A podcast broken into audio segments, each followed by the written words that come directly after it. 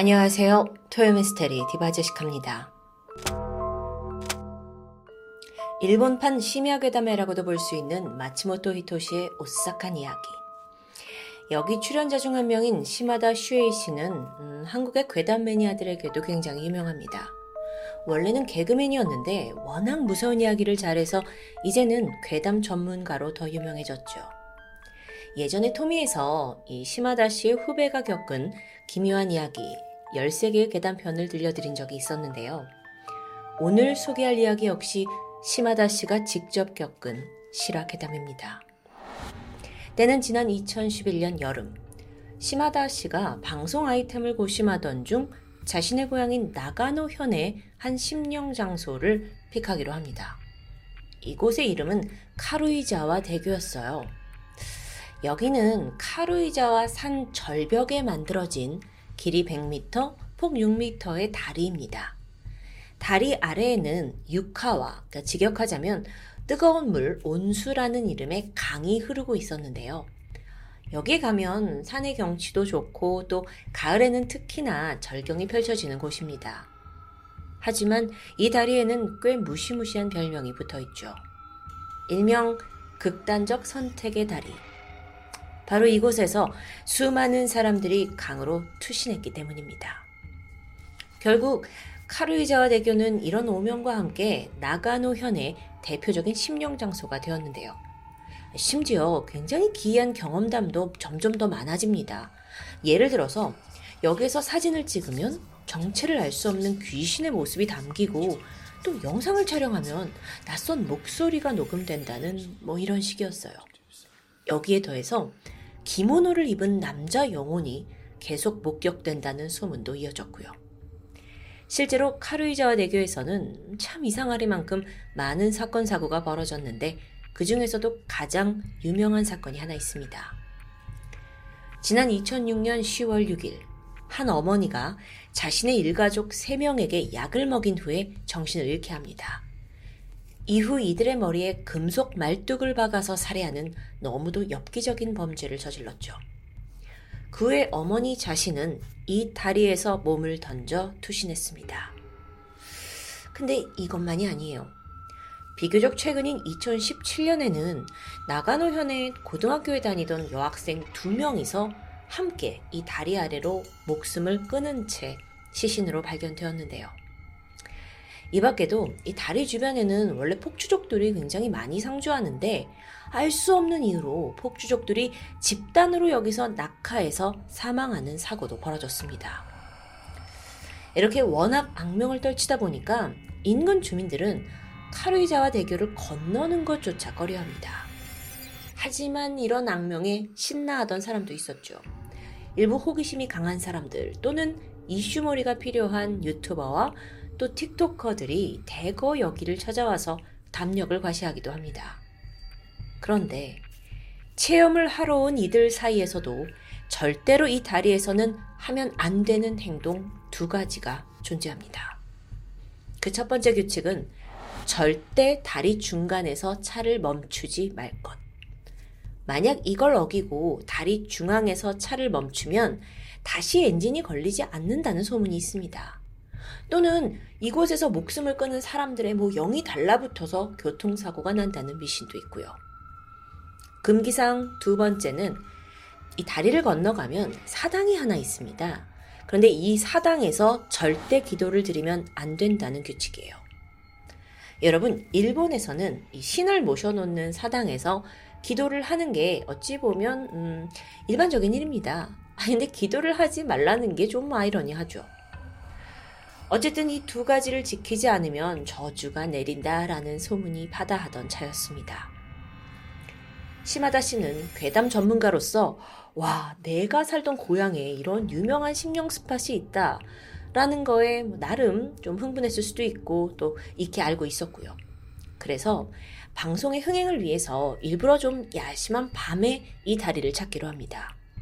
무엇보다 이왕 가는 김에 두 가지 규칙까지 한 번에 깨보기로 결심했고요. 촬영 당일날 밤, 시마다 씨는 제작진들과 함께 전세버스 하나를 빌려서 바로 이곳 카루이자와 다리에 도착합니다. 소문대로 보니까 다리 곳곳에 주정차 금지 간판이 막 과할 정도로 덕지덕지 붙어 있는 거예요. 이게 마을 주민들이 그냥 임시로 만든 게 아니라 공식적으로 시에서 만든 간판입니다. 그러니까 여기에서 차를 세우지 말라라는 규칙이 단순한 괴담으로만 보이진 않았죠. 안전상의 위험이 있을 수도 있으니까요. 그런데 기묘한 풍경은 계속됩니다. 투신을 막으려는 목적인지 다리 난간을 보면 사람이 올라갈 수 없을 정도로 뾰족한 칼날이 빼곡히 박혀 있어요. 그걸로도 모자라서 난간 위에는 가시가 달린 철사까지 막 2중, 3중으로 둘러져 있고요. 일반 다리라면 상상도 할 수 없을 정도로 아주 섬뜩한데요. 촬영을 하려고 했던 시마다시조차 와, 여긴 진짜 절대 뛰어내리면 안 되게 해놨구나 라면서 혀를 차기도 했습니다. 그런데 그때 카메라맨이 갑자기 흑 하고 비명을 지르는 겁니다. 무슨 일인가 하고 보니까 놀란 카메라맨이 다리 한 곳을 가리키고 있어요. 여기가 한 1m 정도 되는 한 철조망인데 딱 봐도 최근에 부분 보수를 한 흔적이 눈에 띄었죠. 왜냐면 이 주변은 다 녹슬고 오래되었는데 유달리 거기만 새 것이었기 때문입니다. 다른 곳은 먼지가 뽀예요. 그런데 그 부분만 뽀얗게 하얗게 빛나고 있었죠? 이건 분명 누군가 얼마 전 이곳에서 뛰어내린 흔적이라는 생각이 번뜩 들었습니다. 그런데 순간 시마다 씨가 이상함을 느꼈죠? 만약 정말 누군가 투신을 한 거라면 왜 굳이 이 다리였을까요? 아니, 힘들게 이렇게 철조망을 헤치고 넘어가는 것보다 뭐 어쩌면 좀 더 쉬운 장소를 찾을 수 있지 않았을까요? 잠시 후 그 의문이 풀리게 됩니다. 시마다 씨가 호기심에 다리를 건너다가 멈춰 서서 다리 밑을 쭉 내려다 보는데 곧 알 수 없는 기묘한 기분에 휩싸였습니다. 마치 누군가 자신을 다리 아래로 끌어들이는 듯 아주 몸이 빨려가는 강렬한 느낌이었어요. 이걸 순간 느낀 그는 왜 여기에 주정차 금지 표시가 있는지 그제서야 깨닫게 된 거죠. 머리를 한 대 맞은 듯 했습니다. 순간 촬영이고 뭐고 빨리 여기 벗어나야겠다라는 공포심이 들었어요. 그래서 서둘러 다리를 건너갔죠. 그리고 사당에서 기도 드리는 거 이건 해야 되잖아요. 마무리하려고 했습니다. 어쨌든 한번 칼을 뽑았으니까 두 번째 규칙까지 어겨야 또 방송 분량이 나올 테니까요. 자, 그 문제의 사당은 육하와 강에 뛰어든 사람들의 명복을 빌기 위해 세워진 곳입니다.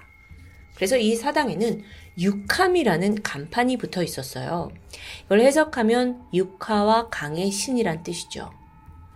심하다가 다리를 서둘러 건너서 사당으로 들어갔고 기도를 올립니다. 그런데 갑자기 또 카메라맨이 비명을 질러요. 그가 무언가를 가리키면서 공포에 떨고 있는데 그건 바로 육함이 간판이었습니다. 다가가서 자세히 봤죠. 이게 세월 탓인지 육함이라는 글자가 부분 부분 지워져 있었어요. 먼저 온수를 가리키는 그 일본 한자 유에서는 왼쪽에 있는 삼수변만 남아있는 상태입니다. 오른쪽은 완전히 지워져 있었고요. 그리고 또 신을 가리키는 글자 카미 또한 왼쪽만 남고 오른쪽은 싹 지워져 있고요. 그런데 문제는 이 남아있는 글씨만 읽으면 일본의 가타카나로 신의 죽어 라는 단어가 되죠. 이 글자를 보자마자 시마다는 온몸에 소름이 끼쳤습니다. 그리고 반사적으로 사당을 뛰쳐나와서 촬영 중단하자고 소리쳤어요. 제작진도 이 상황을 파악하고 중단을 결정합니다. 제작진들과 시마다 씨 서둘러서 타고 왔던 버스로 돌아갑니다. 하지만 버스 앞에 다달라서 또 한 번 당황할 수밖에 없었는데요. 사실 이들이요, 아까 버스에서 내릴 때 혹시나 하는 마음에 버스 주변에다가 소금을 두껍게 쌓아 둘러둔 상태입니다. 이게 이제 뭐 귀신을 쫓거나도 예방하려는 목적이었어요. 그런데 이들이 버스를 타려고 하는 순간 누군가 마치 건들기라도 한 듯 소금탑이 무너져 버리는 겁니다. 이걸 두 눈으로 목격한 시마다 씨와 제작진은 그야말로 패닉이 되었고요. 아무리 이게 공포 분량을 찍으러 왔어도 이게 너무 무섭잖아요. 그래서 빨리 버스에 올라탔어요. 근데 더 놀라운 일이 거기서 또 벌어집니다. 찬 이곳 저곳에 하얀 소금이 흩뿌려져 있는 겁니다. 이거 왜 이래? 이거 소금 누가 이랬어? 하지만 이들 중에 그 누구도 버스 안에 소금을 뿌린 사람은 없었습니다. 순간 심하다가 생각합니다. 이건 분명 귀신이 우리와 딸려온 거야. 지금 이 차에 분명히 같이 탄 거라고.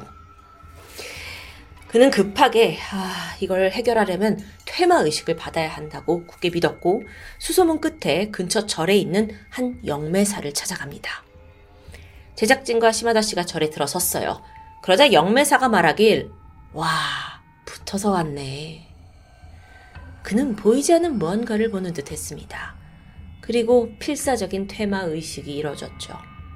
그렇게 30분쯤 흘렀습니다. 영매사가 어느 정도 이제 숨을 돌렸고 시마다 씨도 뭔가 마음이 좀 괜찮아진 듯 이게 끝났구나 생각이 들면서 안도감이 느껴졌다고 해요. 정신을 차려보니까 이미 시간이 많이 지난 야심한 밤이에요.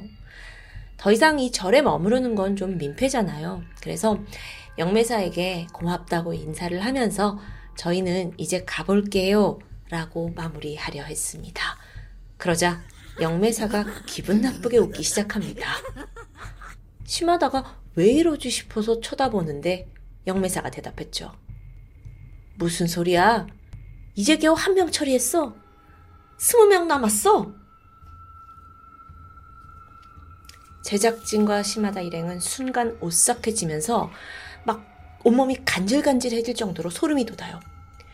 아, 영매사 지금 동담하는 거겠지라고 믿고 싶었지만 그 누구도 한마디 저항을 하지 못했고 결국 날이 셀 때까지 이 퇴마 의식을 받으면서 우여곡절 끝에 시마다의 공포 촬영이 끝이 났습니다. 이 스토리는요, 실제로 여과 없이 방송을 통해서 알려졌습니다.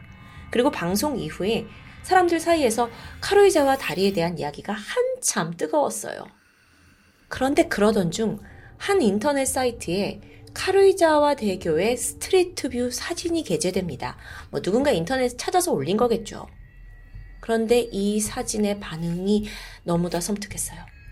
여러분, 혹시 이상한 점 찾으셨어요? 바로 곳곳에 있는 모자이크 처리된 부분입니다.